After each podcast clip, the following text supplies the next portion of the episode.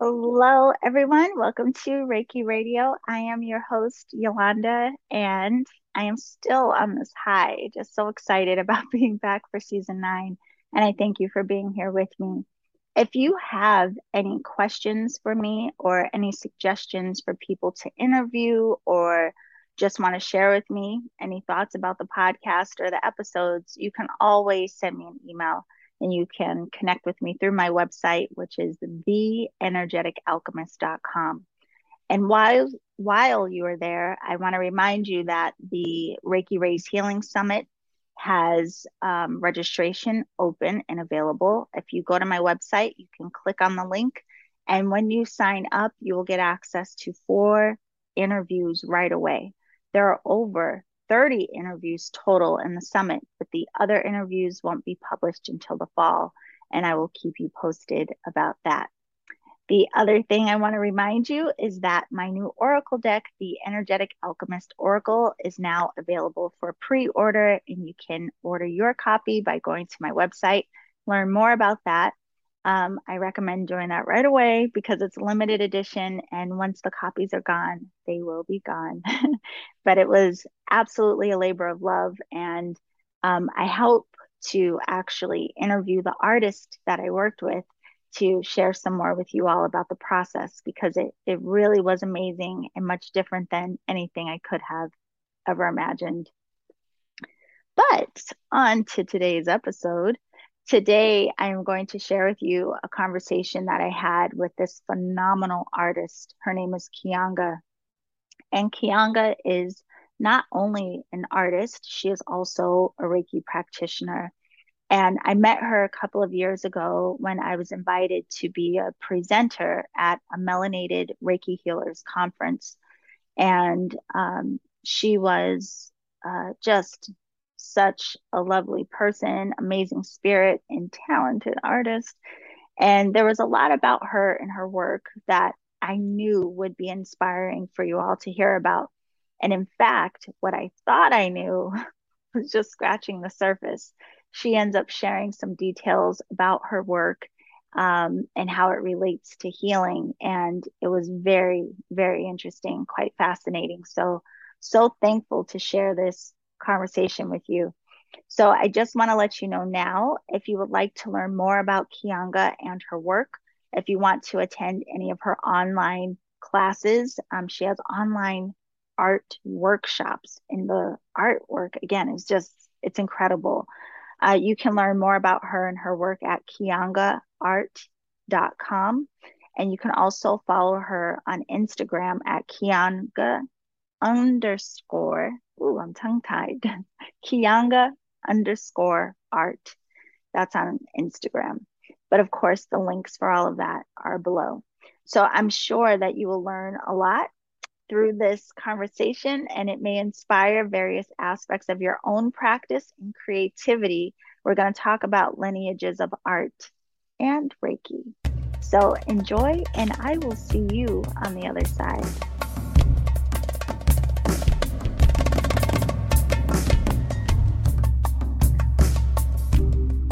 Hey everyone, welcome to Reiki Radio. Today we have a guest I'm so honored and excited to speak with and share with you today. This beautiful queen named Kianga. Kianga, I want to thank you um, genuinely for taking the time. I know you're busy with projects, so thank you for joining me today. Oh, thank you. Thank you for having me. I'm, I was, you know, you're, I love your show. I listen to you while I'm in the studio working often. So, well, yeah. you know, it's one of those things I always think, especially with everything we've gone through with COVID and every all just yeah, people being more confined to home or not going out as much in the past. I mean, people are going mm-hmm. back out now, mm-hmm. but that's how we connected. So, you know, I just want to share. I was very thankful to meet you in the way that I did. Um, had a beautiful opportunity to join you and some other women virtually for a women of color healing event and it was phenomenal. I think that was about a year ago now. Yeah yeah october beginning of october. Yeah gosh time flies. So since meeting you then i've had an opportunity to really explore your work and see some more of what it is that you are offering to the world. And just to give a general background for everyone, what we will discuss today is honoring lineage in art and healing, because I yeah. think your work is so reflective of that. So let's talk a little bit about your background because, man, you have a lot um, of experience and exposure to all things that point to our healing. So, could you tell us a little bit first just about the segment of you being a massage therapist, a yoga teacher, and also Reiki practitioner? How did you get into this side of arts and healing? Wow. Um, the massage actually came at the end of marriage, my first marriage. Um, I had been a stay at home mom. I actually have a bachelor's degree in community mental health. Right. And but I had been a stay at home mom, and massage was always something in the back of my head that I, you know, I think I would like to do that. And so I got the opportunity through my dolls, mind you, to go to South Africa in 2000. And I told myself when I came back, I was going to make the decision about massage.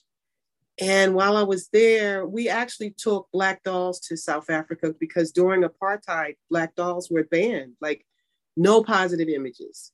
So we took like thousands of dolls. It was like 25 of us that went. And one of the places that we went in, it was like an orphanage hospital kind of thing. And I walked into the room and it was a little boy. He was in something like an umbrella shape, you know, those old umbrella um, strollers. They just kind of look like a sling back. Yeah. So he was sitting in something like that. And when I stepped into the threshold of the room, he said, I need a touch. I need a touch. And I like that really like because you know because I knew I was planning to make a decision about massage when I went back. I took that as a direct message, you know. So I went over and I I started massaging him. I started massaging his hands.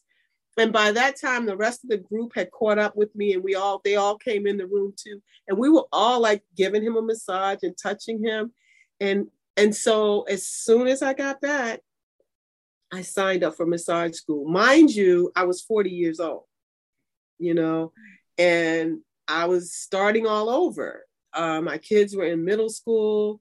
And because I had been a stay at home mom, I wanted to develop a career that would allow me to still be home with my children, you know. Right. And once I started massage, it was like, I really like this. I really, really like this. Also, I I saw how calming it was for me, um, and and the reaction that I got from people when I was in school, and knowing, especially in the Black community, like our lives are very stressful. You know, with the microaggressions and the racism and all that other stuff, it's hard to just woosah at the end of your day. You know. And so for me, it was also an opportunity to bring massage to our community, you know, and, and help people to see that it's not a luxury, you know, to relax yourself, to relax your body, to allow your muscles to just completely relax. You know, it's not something that we're used to doing. You know, it's not something that we were encouraged to do. So for me, it was that. Um, and so that was 2000. So it's been 22 years of me being a massage therapist. And also during that time, you know, massage introduces you to a lot of different things. Like I ate pretty healthy before, but massage introduced me to eating more healthy. Reiki, I was introduced to as soon as I got out of school. And I was like, I, I didn't know what it was, but I was like, I'll come back to it. And I did, you know, and I did. Yoga was like maybe 10 years into um, massage. And yoga had been introduced to when I was about 16. One of our neighbors, she was a yoga teacher. And we were like, and she like had this big afro and she wore like African print clothes. And we would actually be cracking jokes about her. Like, oh my God, what is she thinking of herself? And all of this, you know, just being teenagers. And so one day she approached us and she said, um, will we be interested in learning yoga? And we were too embarrassed to say no you know so so she invited us to come to her house on Thursday evenings. I think it was Tuesday and Thursday evenings after she and she worked in DC. She worked in DC, came back to Baltimore because she was taking care of her elderly parents. And we did yoga with her twice a twice a week for like over a year. You know, and that was another seed that got planted that deeply. And so around the same time that I was going, I decided to go into massage it reconnected me with yoga and i told myself you know i want to teach this and it's always for me i see stuff that our community can benefit from yes. you know the healing arts and coming like i feel like on a, on a lot of levels we our, our way of medicating ourselves and our way of dealing with stuff is alcohol and overeating you know mm-hmm and so I was hoping that I could introduce that massage and yoga as healthy alternatives to coping, you know, yeah. learning to breathe properly, you know, just those things. So that that was it. I, you know, I continue with that. But underneath that was also art. Like I had created art since I was a little kid. I was into collage and stuff like that. So I always saw myself as an artist, but doing the massage a healing artist, more so a healing artist than anything. A healing artist. I love that. But Kianga, I have to tell you, you hit so many points in everything that you just shared. And it's fascinating hearing some of the background of your story. I mean, first of all, um, that that that moment that inspired you to say yes to massage. I mean, that's one of the most beautiful stories. But even what led you there to going mm-hmm. to South Africa, that was gosh, I'm like, where do we even start with you? There's so many things to tackle. So just that idea of, you know, in South Africa because of apartheid and there not being positive images for people to see. And then you mm-hmm. bring in these black dolls. It's funny because when I was thinking about this part of your artwork that you're doing now with the dolls and the quilts and even the mm-hmm. mixed media art, everything that you share, that was one of the things I was thinking like, man, that it really gives exposure, one to us to reconnecting to and accepting all of the mm. beautiful mm-hmm. aspects of us that have been, you know, I mean, really devalued and told wasn't beautiful and all of these things. And so you really guide people into creating beautiful things that help to reconnect to themselves self connection, um, self acceptance, self love, but it also creates visual exposure for others to get more familiar with what hasn't been shown in the most positive lights in this country. So I have to ask you about that. Could we dig into that a bit? You have this experience going to South Africa, bringing the dolls, but again, thinking of how your work really is so impactful in that way here at home could you talk a little bit about what it's like, like even that healing aspect that comes in the creativity of the work that you do and the the, the art circles that you facilitate? What is that like for people? You know, that I, I started making dolls as a request from my daughter. She mm-hmm. was five years old and she asked me to make a doll that looked like her.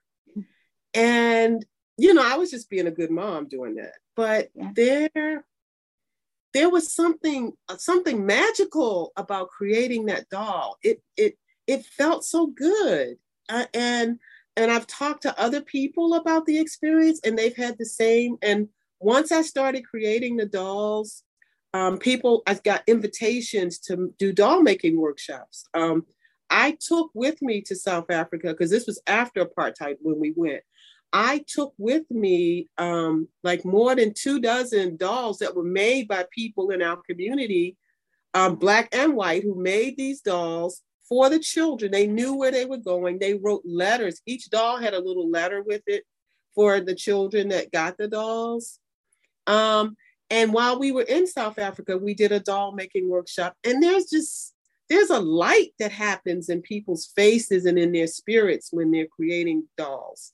Um, so I've done doll making with elders, with kindergartners. I did a workshop years ago. We with parents who created uh, dolls for their children who were in Head Start, and the dolls got to stay at Head Start with their children, so their children got to play with dolls that they created. You know, dolls are they have definitely been a healing tool for for generations. Mm-hmm. You know, dolls are they're that that that friend that we have as a child that we whisper our dreams and our hopes to. That's who we sleep with and you hold on to. So the energy of a doll is very powerful in that way. Um, and then the dolls that I chose to create were dolls that reflected my heritage. You know, African dolls. I used African textiles.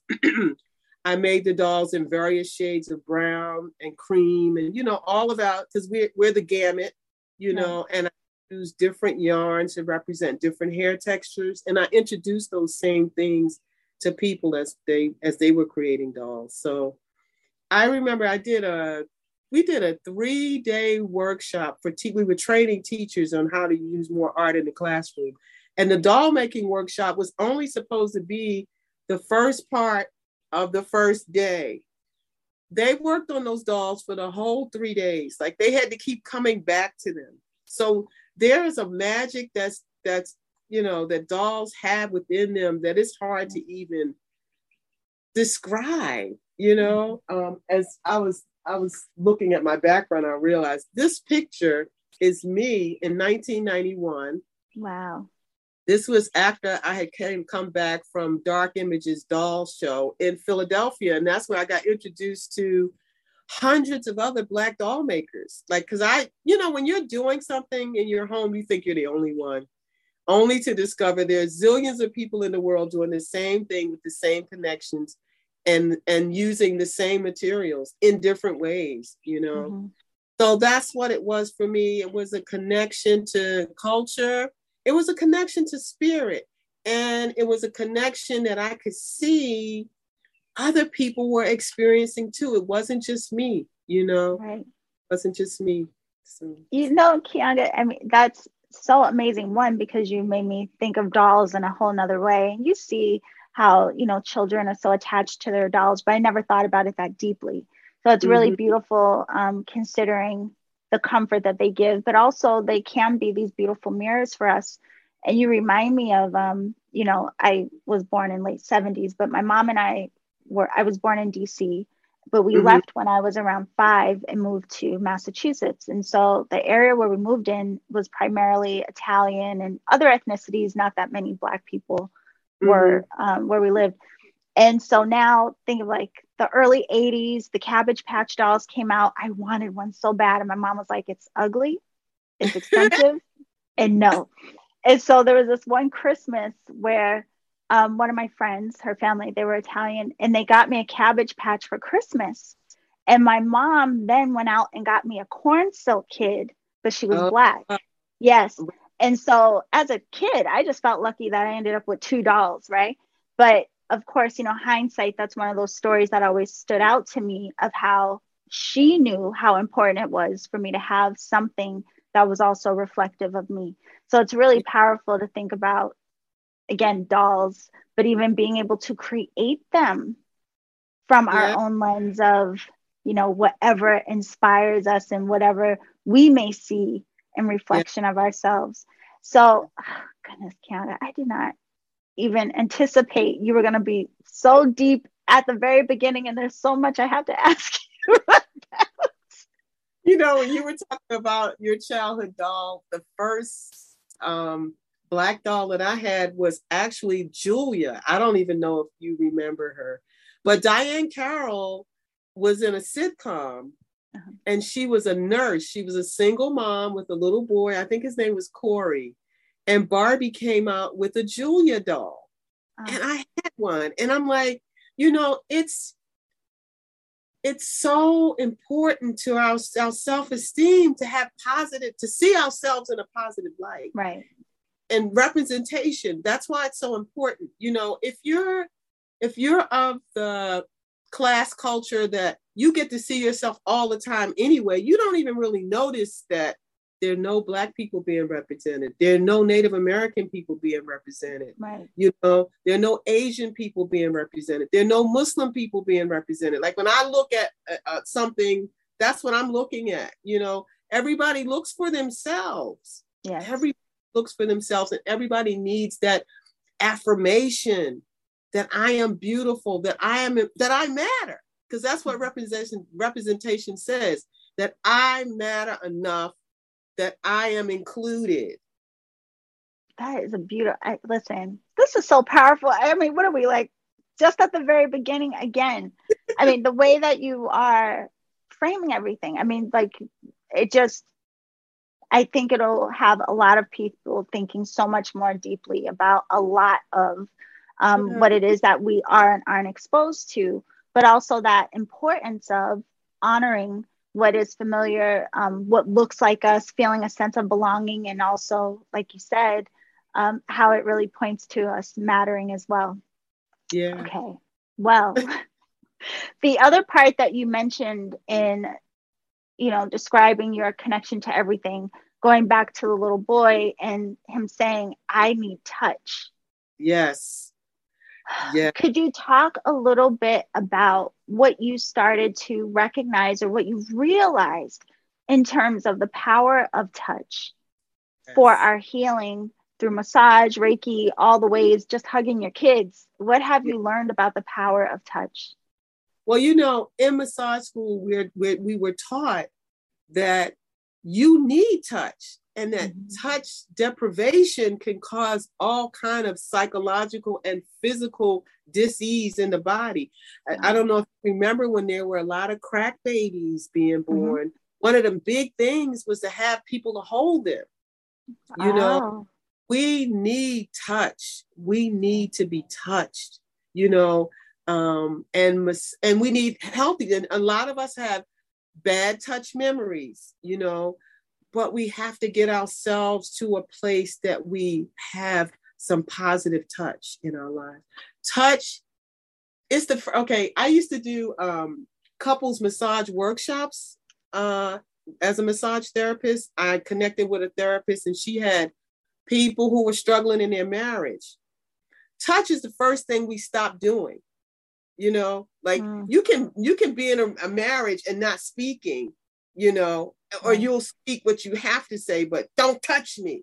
That's the first thing we say don't touch me.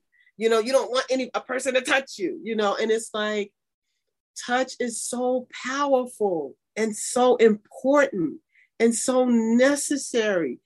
Healing touch our body needs to be touched I, there was a whole study. There was a whole big study in that when I graduated from a massage school, there was a Touch Institute in Miami. I don't know if it's still going on, and it was doing all this research on the importance of touch and its benefits to us. You know, which wow, my, my hands are getting activated while we're talking because that was that's what brought me back to Reiki because I started noticing from all the years of doing massage like my the centers of my hands would start heating up and vibrating you know? Yeah. and, and my my reiki teacher told me she said well that's that's your your healing energy charging up. So you need to touch people when that happens. So i'm gonna touch myself right now because just getting excited you know talking about it is exciting. But touch is a very powerful thing. Like even elders i i have a lot of uh, you know i had a lot of um, elderly clients who no longer had um, their partners had died or they lived alone. You know, that's why pets are important.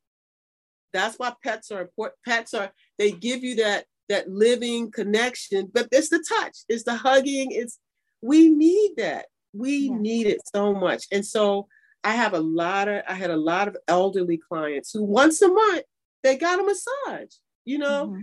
and it just it stimulates growth it stimulates healing. It it it's calming, it's soothing. You know how you feel after a massage. Yeah. You know, it's it's a I you know, and then a day because I get a massage. I get a massage once a month too. I'd love to get one every week, but um, you know, I look forward to that. I look forward to that. It's funny I, as we were talking. I actually wrote a poem about the experience of touch and I'm looking to see if I was if it was in here. I can't believe I don't have it in here. But I wrote it as soon as I got out of massage school, and it was all about the power of touch. Wow. well, if you can't find it right now, if you um, let me know if you end up posting it on social media or somewhere where I can link it or include it in the show description. I okay. absolutely will. But again, you have my mind spinning, Kianga, and it's interesting because you know I'm back in California right now, but when I was in DC recently, I booked a two-hour massage. Yes. And one of the things you said not that long ago is this is not a luxury to relax. But right. you know, in my mind, I thought like, oh, I just need this. But it was because I had pain in my shoulder. But mm-hmm. the beauty of what you're saying is it wasn't just about the pain. I just needed peace. I just needed to relax. I just needed to stop. And yeah. it's interesting how, you know, as powerful as touches as well, there's something about being in those spaces for massage or Reiki or whatever. You're just giving yourself the space to to breathe and relax. I mean, in the world that we live in, just like you mentioned earlier, we're constantly holding on to stress. We're thinking about 5,000 different things because of what's been going on in the world lately. That has been compounded. I mean, Uh, we are in need of peace and healing and rest in so many ways. But you also bring up the positive touch. God, how powerful that is to reconnect us to, especially if you've had experiences of touch that have been harmful, triggering, yeah. whatever yeah. it may be, to have exposure to touch that is positive, nurturing, and loving. But also, to your point, you know, I grew up with a single mom. I mean, she worked her tail off to make sure I had mm-hmm. everything. Mm-hmm. So she wasn't affectionate. She didn't have time for that, you know. And so, even that, if you didn't have exposure to someone, you know, overly nurturing in a physical way, mm-hmm. that's also a gift we get to experience through these different practices. Yes, yes. It's allowing yourself permission to heal. Right. Still yourself. Because, you know, the, the whole idea of the massage is your muscles are relaxed. You're not working, you're not doing right. anything. That's why the, the therapist always tells you to just be like a rag doll. Don't help me just lay still and you'd be surprised how difficult that is for most people yeah most people cannot just mm, you know let their burden down long yeah. enough someone to work their muscle work on their muscles and, and relax their muscles it's you know i have and, to ask you about mm-hmm. breath and that as well because you know especially because you also ended up becoming a yoga teacher. Do you notice that do you ever have to guide people a bit and maybe just reminding them to breathe or helping them to breathe just to get them to recognize that they can relax in their body? Yes. You know we we hold our breath so much in life we are we are always bracing ourselves yes you know we're always bracing ourselves and we we don't take complete breaths you know, we're we're breathing very shallow. We're rarely taking and filling the lungs up. You know, and when COVID, you know, that was one of the big things about taking deep breaths, you know, because it attacked your lungs. Right. You know, at first it attacked your lungs, taking those deep breaths. Yes, I always had to remind people of that. And the, the beautiful thing about yoga, yoga is a massage for your organs. Mm. You, when you twist, you're squeezing everything out. And when you untwist, fresh nutrients, fresh blood, fresh everything is going into your organs. So the movements, the, the asanas, the poses are actually ways to massage the inside of your body. Yes. You know, it, it's like it's they all connect, you know, and Reiki is igniting the healing energy in your body and helping it to flow through your body. You know, um, we have two positions in life flight or fight, you know, which we are in constantly. And that's, you know, that's not deep breathing. To, to restore and repair, you have to take deep breaths. You have to come out of flight or fight. And the problem that we are having in today's society is that we're constantly in, in flight or fright. We never come out of that. Mm-hmm. And it's and if the only way we really come out of it is if we do make time for a massage, if we do make time for yoga, if we do make time for stillness, just don't do nothing. You know, turn everything off, disconnect. You know, well, I'm thinking just- about that too. Your beautiful art classes. I mean, that has to be amazing in the same way because you're coming off of your device and you're totally directing your energy towards like what your inspiration and the art and creativity and that has to be soul healing as well. I mean just to step out of the noise and focus yes. into some form of creation. And i want to ask you about your classes because i'm sure again anyone listening is like wait a minute how do i get in touch with her? Can i work with her?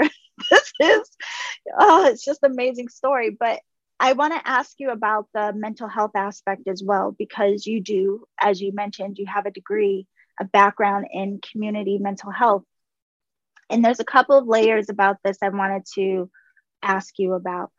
Again, a lot of your work really does support the healing within our community. And it's interesting because, you know, therapy and a lot of different modalities and practices that are common now for a lot of time weren't accepted within our community or yeah. just you know yeah. weren't thought of in the best light within our community in part maybe because there weren't a lot of people who looked like us that were facilitating that work but that has changed greatly yes. and um, now you see on social media i mean there are a lot of young pumpkins coming out now doing a whole range of support for um, yeah. our community but given what has gone on in these last few years and it has caused more anxiety a, a, lot that you know a lot of people don't talk about um, a lot that we're just experiencing in a heightened way and all of these things and so there is i think a lot being revealed now in terms of how we're coping how we don't cope how we need more um, positive healing practices to support us so i mm-hmm. wanted to ask you a bit about that aspect the mental health how your work, even your artwork, really ties in to support that. But I have to highlight something else you said a while ago about, you know, a lot of people self medicating with alcohol and these things. And mm-hmm. it's one of the things I noticed when I was in um, Maryland not that long ago.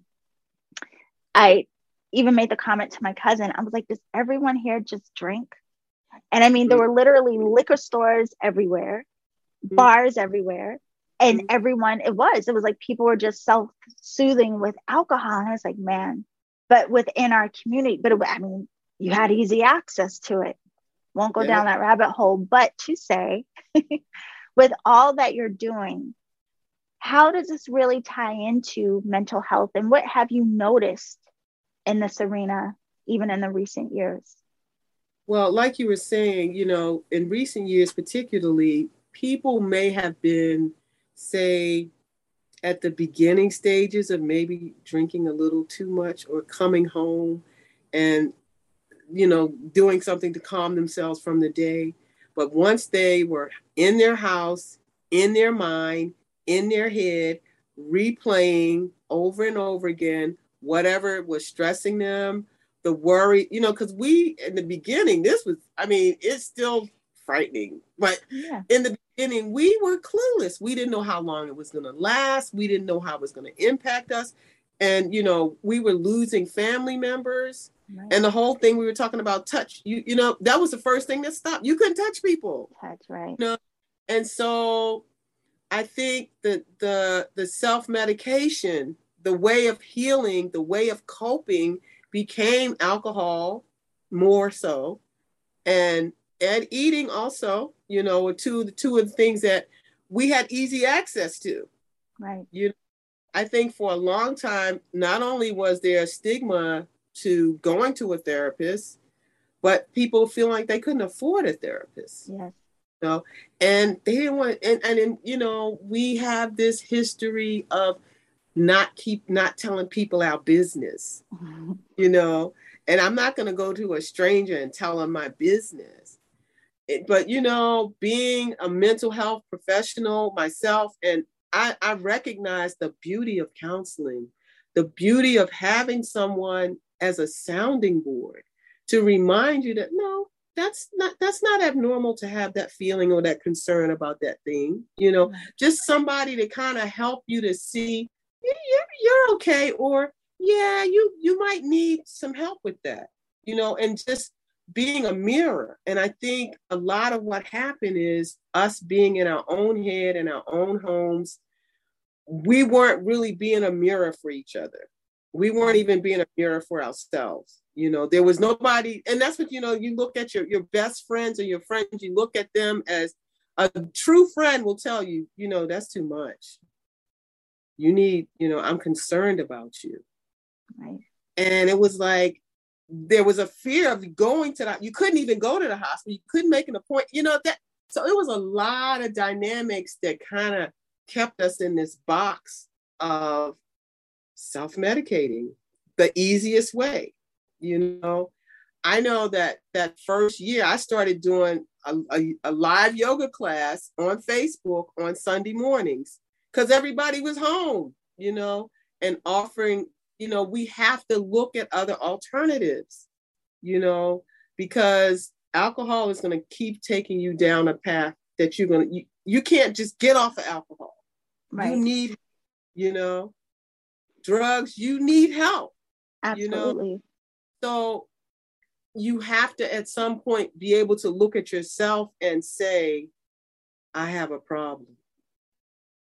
And that i need so to powerful it, that's the beginning of all you know i like i said i you know my first my first job out of college was i was a poly abuse counselor meaning my clients were alcoholic heroin addicts wow. and i was like 22 years old you know and i remember having the first one of my first clients when i looked on his uh his history he had started using heroin the year i was born Wow. And I'm thinking 22 years, he's been doing this for 22 years. What can I say out my mouth? And it wasn't about, he was coming to the, because it was a methadone maintenance clinic, which was a substitute for heroin. And a lot of people were coming into that situation just to get something that they wouldn't have to get arrested for. But I learned from that a person has to come to it themselves that I need help. Right. They have to look in the mirror and say, I need help. And then the next step is seeking the help.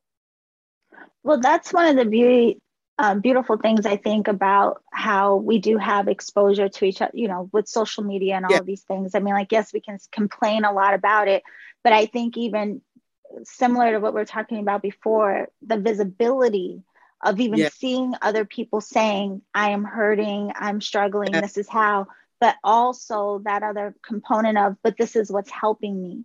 So I think we have um, such a beautiful opportunity in that there is so much sharing going on now that people are starting to maybe not feel as ashamed or starting to question their discomfort enough to reach out to learn how to do things to support. So, in that, I want to circle back around a bit um, to Reiki because similar to you, when the pandemic started, that's when I started my alchemy circle. So I'm like, mm-hmm. listen, everybody's at home, probably don't know what to do. We can meet each other on Zoom and, you know, really support each other through this this type of work. But one of the beautiful things um, that I appreciate about the practice so much is there's a lot of a lot of the elements within it can be done by yourself yes. for yourself and help you really look at you. But we also have the opportunity to work with people remotely.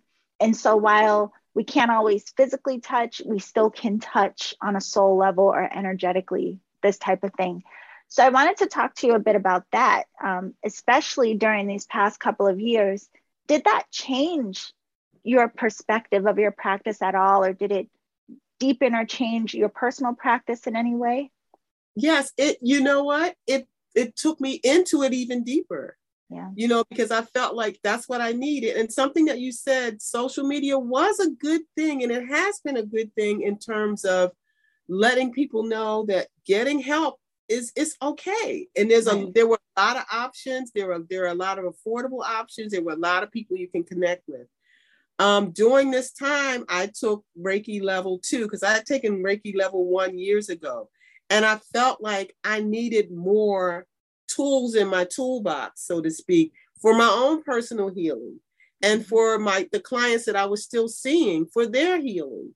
And so, you know, and one of the things that uh, our my teacher taught us was to do Reiki on yourself. Yes.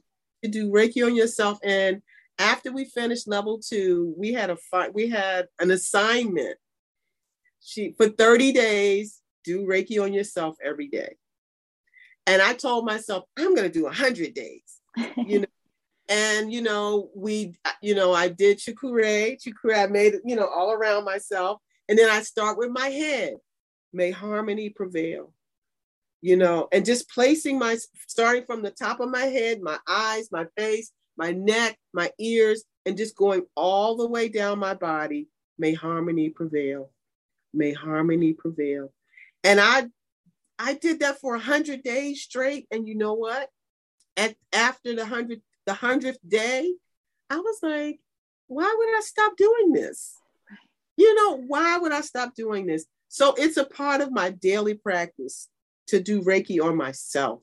And I think that, you know, it's important for us to connect as a community. And we do a virtual Reiki circle here, the, um, the Melanated Reiki Collective here.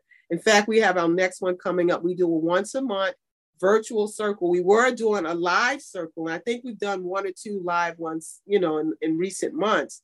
But I do Reiki on myself every single day. Yeah. And, you know, I still have just a couple of um, elderly clients that I do massage on, you know, because um, I, I let go of massage to just be a full time artist, which we'll talk about some more.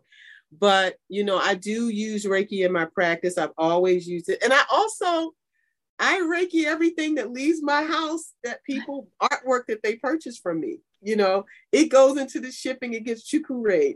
you know, it goes out the door. And I have like a stencil that I've been adding onto my quilts and stuff too, you know, um, adding that as well. So yeah, um, I feel like this has strengthened my practice. It strengthened my practice for my own personal healing as mm-hmm. well as the community healing, recognizing that, you know, if I'm fortified as much as I can possibly be, then I can really be a force for the community. You know, and we each can do that. You know, if you're, you know, if you're moving from a full cup, right? If you're moving from a full cup, then you have something to share. But if you are uh, deplenished, you know, there's not a lot that you can offer someone else. So yeah, the Reiki is my hands are charging right now. So, I can describe it. It's just like just when I, you know, I've, I've been doing it for that was like the beginning of 2020 that I took um, level two. So it's been more than a year, almost two years of me doing it every day on myself. That yeah. my my hands just respond to it. You know, me even talking about it. That's such a powerful reminder, and it really ties into so much of what you've shared. Even that that power of you know self touch and breathing mm-hmm. into that and giving ourselves these spaces to relax but again the community aspect is just unbelievable that was the group that i got to um, come and yeah. connect with you all through the melanated um, reiki circle that was so that was just a phenomenal event and i think that's something you all hold annually right i mean yeah. aside from the monthly circles you have a bigger event conference. That was our third annual conference. And it's mm-hmm. getting every year it's gotten bigger and stronger. And more people are involved. More people are wanting to learn about Reiki. More people are recognizing. I think COVID did do, in that respect, it made us realize that we needed to face some more holistic approaches to healing. Yes. Expand our thinking to more eating better, exercise, yoga, deep breathing, Reiki, massage, sound therapy, you know, all yeah. of them are like, they're here now, you know, and they're yeah. a part of the universe in a very beautiful way. I could have a whole nother conversation with you about this because that just makes my mind go down a rabbit hole of the beautiful side of what it exposed in terms of us starting to finally look at ourselves but mm-hmm. I want to make sure we get to talk some more about the beautiful work you're doing in the world because, again, I mean, it's amazing all that you do. But I wanted to ask you about a couple of things. So you do offer virtual classes now. Um, you also have um, received, yeah, you. I fellowship. think at the beginning you were saying the fellowship, yeah, for the Innovative Artist Fellowship. And if you could share with us a bit about the cloth book, because I was like, what is that? So I know that's a lot to throw at you, but can we start with the classes even that you teach? Yes, I you know be, well I I before the whole COVID thing, I was actually doing many classes at my home, like uh artist retreat kind of things, like small group classes. And I was just about to launch that like on a monthly basis. I'm a quilter, doll maker, fiber artist. So we were doing collage, we were doing dyeing, we were doing doll making, we were doing quilting. And one of the classes that really resonated with a lot of people is the textile portrait classes, which is this class. Yes. And basically, yes. you know, I would send each person a pattern for the neck and the shoulders and some fabric and the guidance. And I just launched it as an on-demand class. So I can definitely give you the link in the, you know, the show notes for people to connect. And the class is for, you know, it's it's it's a way for you to tap into your creativity. Um, it's got a very low learning curve because a lot, you know, a lot of learning, there's always a learning curve. You know, there's mm-hmm. always that little bit of time where you go, eh, I don't know. Eh. this class is that's very quick is is very quick because it's it's construction, but you already have the pieces to construct. You know, um, so it's a very very popular class. I've been doing it Zoom for groups. I've had families to to book it for their families. And now that it's an on-demand class, like I had one lady who ordered it, she had six people in her family, you know, so she ordered enough for six people. Um, so you get a canvas board, you get the you can there are two two options. You can get the basic option where you get the you get the videos that explain everything plus the instruction plus the templates um, that you would need to make your portrait. Um, and then if you already have fabric you know if you already are a crafter a lot of that like the glue sticks and the scissors and all of that stuff and the fabric you would already have but mm-hmm. if you don't have that and you still want to do it, I have like a deluxe version. So you register for that class and I will send you a kit. And that kit has African fabric, it has the templates for the portrait, it has some cowrie shells that you can add. You still get the same video instruction and written instruction.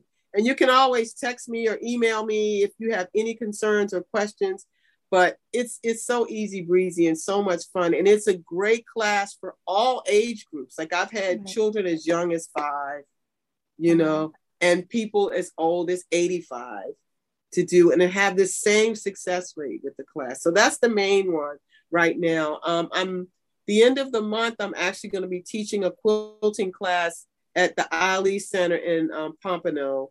As a part I'm, i have three quilts in a show called all together which is celebrating African American quilters. Um, but right now, I'm actually working on a book. It's a cloth book, and it's a line. The book itself is actually a line from my daily prayer.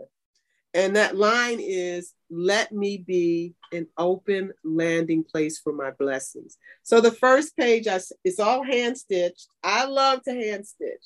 And it says daily prayer and I've stitched it with various colors of mud cloth and hand stitching. And then the first page, I printed out on cloth the words, let me, let me be an open landing place and the last page I'm working on still for my blessings, for my blessings. And you know, that's that line in my prayer, my daily prayer, is one that always fortifies me, always makes me feel stronger. I, I want to be an open landing place for my blessings. I don't want to be closed off to any blessings that can come my way. I want my hands open and free to receive those blessings, you know? So that's yeah. my reminder. But it's just amazing to me to see the visual artwork that accompanies each line of your prayer. Like mm-hmm. how beautiful that is to have the affirmation of the words, but also to have those beautiful images to go along with it. So, is this something that you're submitting to an exhibit? Is this just personally for you? This is something that I'm admitting, submitting to an exhibit, but I'm also going to start with the library. We're starting in June. I'm going to do soulful stitching once a month um, for like an hour and a half. You can come and we sew together many projects, like maybe a page from the book, you know, something like that. Um, so that's one thing that I'm doing, and I'm hoping to also do that like Zoom Zoom wise, you know, right. so people can come and join me one Sunday a month. Just bring some needle and thread and work on it. And I'm thinking about putting together some kits for that, so you can order them for me, and I will curate some fabrics and some things for you. So that's still in the works, but that's you know you can. Um, I have a newsletter that I put out every month and I can send the link to that. And that lets you know what's happening because some things are local and some things are national that you can participate in. The textile right. portrait class is national. So the textile portrait, I mean, because you said that's kind of okay, their learning curve is not too bad. But I'm also curious for people who just saw that visual of this beautiful cloth book that and I have to ask, is that a thing? Is that something that is, you know, has been done historically a cloth but i've never seen it before is that something that you just felt inspired to create is there any background to that and do you have yes. to be somewhat good at sewing to put well, that together if you can put a needle in the thread you know if you can put the needle through the thread and put the knot at the end so it's just sewing sewing okay. is so such an easy thing um but this actual the, the um exhibition that i'm working that i'm submitting this for is artist books. So there are going to be a lot of different funky, cool, creative ideas of a book. And because cloth is my my fabric, my thing of choice, my medium of choice, I decided that I wanted my pages to be made of cloth. Brilliant. yeah. but, you know, this is something that would be fun for people to do too. They could do a smaller version of it, you know. Right. So that's really beautiful. Yeah, because I was like, that would be such a fun thing to make. I just like the idea of like the simplicity of a lot of us have a mantra or something that really resonates with us, but then amplifying that and having the the the visual to go. But also seems like something, you know, can even be shared with others yeah. or, you know, yeah. um, displaying it out in that way. Okay. So you um you do exhibits. And I would like you to share, if you can, a bit because you've said a little bit locally and you mentioned Pompano Beach, but for anyone listening, if they may be local to you, do you mostly do these types of events local to where you are and where is that? or do you travel for these events? Um, South Florida is where I am, okay. and, and um, Riviera Beach specifically but I do do national and um, local things as well. Like this show that I'm submitting for will be um, in St. Petersburg, which is on the west coast of Florida at the Florida Craft Art Gallery. That's what I'm submitting this piece for. Um, but I do submit around the country.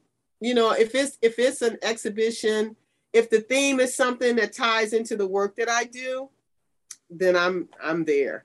You know, yeah. I'm so I do submit to a lot of quilt shows and things of that nature. Um, yeah, and, and like I said, um, this whole COVID thing kind of slowed up everybody's schedule. So a lot of things that I would have normally submitted stuff for got put to the wayside, and they're just starting to get geared up again. I forgot to mention I did win um, the Innovative Artist Fellowship for here in Palm Beach County. And what the, the Cultural Council did is they gave a grant of $7,500 to six artists, six Palm Beach County artists to further their artistic careers. Like we decide what we want to do with it but there is an exhibition at the end of it you know at the end the the uh, fellowship is for a year. Um, so i'll be working on art for the fellowship um, throughout throughout the year. The exhibition is next summer 20 june 2023 um, i have to ask you one little thing about that because you mentioned this before we started recording uh-huh. and you were talking about how you know you're breathing through it and allowing the inspiration to come and i wanted to know if you could share a little bit of that background of your process with us just because i think a lot of us put a lot of pressure on ourselves about anything in life yeah. that we have to hurry up we got to do it quick you know is it good enough but what is that what is that like for you as an artist to tap in and allow the inspiration do you have any tips for how that process looks for you? Yeah, you know, I I well, I I used to say that I get pregnant with the idea, mm. meaning it takes me months of gathering. Like I might read books, I might listen to music, um, certain incense I might burn, you know. Um, I might go sit by the ocean. All of those things, or you know, all of those things inspire me. I might go see art and I'll keep taking in, taking in, and taking in. And then one day the art starts coming out. You know, it's like I'll, I'll get to a point and I, it's, it, it varies with different things. If it's a specific theme that I'm trying to create something for, then I also might sketch. I have like uh, sketchbooks that I'll draw in, that I write notes in, that I write poems in. And, you know, once I start to create the art, I gather all that stuff. You know, mm. I also collect materials like I might see a certain piece of fabric and go, ooh, I know I want to use that for something. Like for this piece here, this page, the flowered print, I was like, I know I want to use it for something. I bought this fabric like two years ago and I'm just wow. using it, you know? So I think you have to allow the process you know? And don't let the deadline if you got a deadline don't let it beat up on you too much. Like you still have time. If, if it's not the day before you know? It's like you know i think it's all the little steps that you made to it. Like you know i have until next june but i can't wait until you know next march to start working on my art. And even though i don't have um I don't have the first background of the quilts. I have pieces already that I've started working on. Like this one page, this last page of the book, I'm like, oh, that would make an amazing, a larger piece. And so I already have the foundation for it. So I think you one, you gotta don't beat up on you gotta be forgiving, you, you gotta be kind, you gotta be gentle, you gotta be loving to yourself. Mm-hmm. And you mm-hmm. gotta be patient with yourself and you got to give yourself the benefit of the doubt. You know i've learned to be very kind with myself as an artist especially you know just be kind to yourself. You know just the same kindness that you share and you show to your family and your friends and the community show that to yourself yeah. you know? And trust that you're going to get it done. You know you're going to do what you need to do and so just look at all of the little steps to the process as getting you there. And that's how I had to, you know, instead of being, otherwise you'll feel overwhelmed all the time. Right. And that doesn't solve anything, right? Feeling overwhelmed. You just like, uh, one of my friends said once to me, what's what's the best way to eat an elephant? One bite at a time. So, you know, you look at this big thing that you have, a big project that you have. And that's what I look at. I know I got this big show that I want to create for. And I and I've been writing down my ideas for it. And I've been collecting fabric for it. And I've been collecting music. I mean, I'm all kind of stuff. You know, I yeah. just ingest it all. And then it's like it gets to this point where I have enough to get started. And then I yeah. And even as I'm doing that, it could change mm-hmm. as I'm working on it. I allow that to happen. I allow myself to receive that. And I allow myself to my yoga teacher used to always tell me detach from the outcome when I the first my first couple of months in yoga teacher training, I was so focused on how the pose is going to look at the end that I couldn't even be in the moment of learning it. You know, she said, detach from the outcome, detach from the outcome, detach from the outcome in everything, you know, because it's going to be all right. It's going to be all right. You're going to be okay you know funny hearing you describe this because everything you're saying it reminds me it mirrors so much of what supports us through our healing journey i mean a yeah. lot of times especially when we recognize there is some need for healing or a need for a connection or whatever it is just you know having safe space to feel yeah. seen and heard all of the things a lot of times we get overwhelmed with the idea of well, i don't know where to start i don't know what to do i don't know yeah i don't know or um, the ideas that we have, the stories of like, well, I'm not a healer, I'm not going to be good at that, on and on and on. And it just takes that one step, right? That yeah. one step, like the neighbor inviting you into yoga. Yeah. And then look how that seed has really blossomed in your path.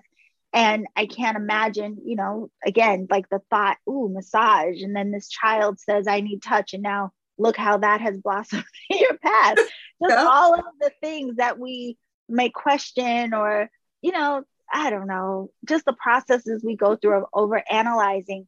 But this whole idea of what you described of it almost sounds like to like have fun with it. Like just yeah. just be open to possibility.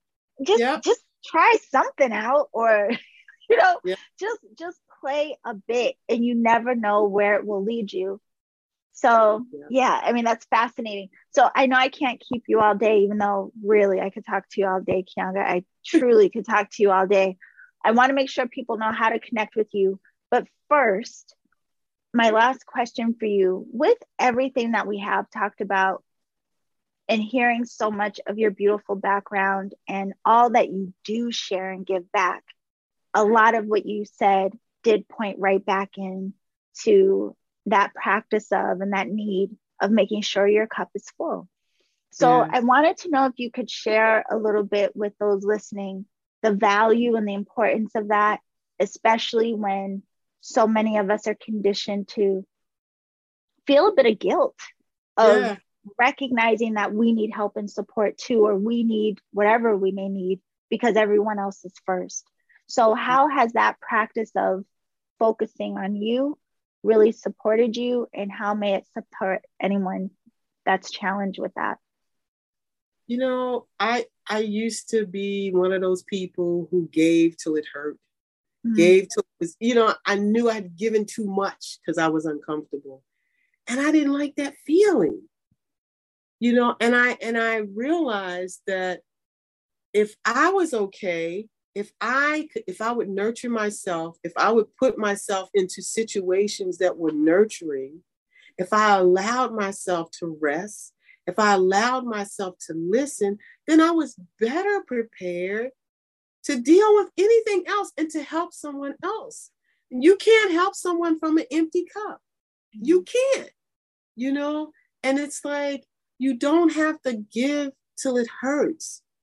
Give at your comfort level and say, okay, that's that's that's all I can do. Another thing that I learned to do, I practice no. In the mirror, I learned to say no to some things. You know, I I used to say that I was a recovering overextender. You know, because mm-hmm. we and especially as women, you know, we're we're we're expected to give and give and give. No, I started getting in the mirror and go, no, no, thank you. No, I can't do that. I appreciate you offering me that opportunity, but no, I, I won't be able to do that right now. I got too much going on. I mean, just practice saying it to yourself in the mirror. Trust me. And it yes. gets easier. And it's like, no is an answer just like yes. And it should be respected as such. And you it, no is a complete sentence. You mm-hmm. know, just say no and fuel yourself. And no doesn't mean you will never do it. Maybe, uh, you know, a month later, you filled your cup enough. You say, you know what? I can help you with that right now. But when you right. first asked me, I couldn't help you with that. Be honest with yourself. I'm laughing because I literally just said this to my friend this morning. I was like, girl, I am just saying no to everything right now because I have. I've said yes to so many things that now all of a sudden I'm swimming and scrambling of like, oh my God, hi, I got to get all these things done. I was like, yeah. for right now, for right now, I'm right in the now. segment of no, like, no, I can't. No, I'm sorry. No, maybe later. No, no, no. I literally yeah. just said this, Kianga. And I think that's such a good message for people to give yourself permission because otherwise the no is going to come from a space of exhaustion. And yeah. exactly what you said giving until you hurt and then i mean you couldn't say yes if you really wanted to. So exactly. that is a very powerful message. I i thoroughly enjoyed our conversation my love. Oh, is what what it contributes to anxiety right? Yes yes. You yes to so much stuff and then you realize you can't do all of that. Right. You know it, it you know free yourself. Free yourself. Free yourself. You know like my i have an elder in my life. She you know she's such a sweetheart. When my mom transitioned i adopted another mom another mm-hmm. she's an elder and i treat her like my mom. And you know in the early years of her being my mom she would say to me darling because she's from jamaica darling, what would they do if you were dead? Huh? what would they do if you were dead? They would figure something else out. They would figure something else out. And I was like, yeah, right. So say no to somebody, they'll find somebody, they'll find another way to get it done. Right. Right. Yeah. But you're feeling the weight of it, of, oh my God, I said yes, and I can't do that. That's too much. Mm-hmm. Free yourself. That's free yourself, love yourself, and forgive yourself. I forgive myself every day, all day long. I forgive I, yourself. I think I'm gonna have to say in the intro of this interview, because I do the intro separate, I'm gonna have to tell everyone grab a pen, grab something to write with, because she's gonna give you a bunch of beautiful jewels, these nuggets of wisdom, just be prepared to take notes. Yeah, man. Just love yourself unconditionally. Love yourself unconditionally. And then you can love you can love everyone around you. You can love the community. You can love everything more better. Right? Yeah. Yeah. I have to thank you, Kianga, for all the work that you are doing, all that you share. I told you, you know, when we were connected with each other back in the end of last year, I mean, it's funny, you just never know what connections will bring you know? That's- and from the very beginning i was like gosh this woman is amazing. And i've been so thankful to have crossed paths with you. And i'm so thankful too because with all you have going on that you made time to have this conversation and share with the community that listens to the podcast. So could you please let everyone know what is the best way to be in touch with you learn more about your work website social media? Sure thank you. Thank you for for inviting me. You know i, I was so honored. Um, you can reach me through kianga art. Um, that's k-i-a-n-g-a-a-r-t that's my name kianga and art.com that's my website. I'm also on instagram as kianga art and i also have a kianga art gallery on instagram. So it's kianga underscore art i think. Or kianga art on instagram uh, Kianga Art on Facebook. I have a, my my Facebook page is I include what I'm doing and what other artists are doing around the world. Just you know, just inspirational stuff. Um, so that's you know, if you type in Kianga, I'm pretty much Google. I pretty got to Google.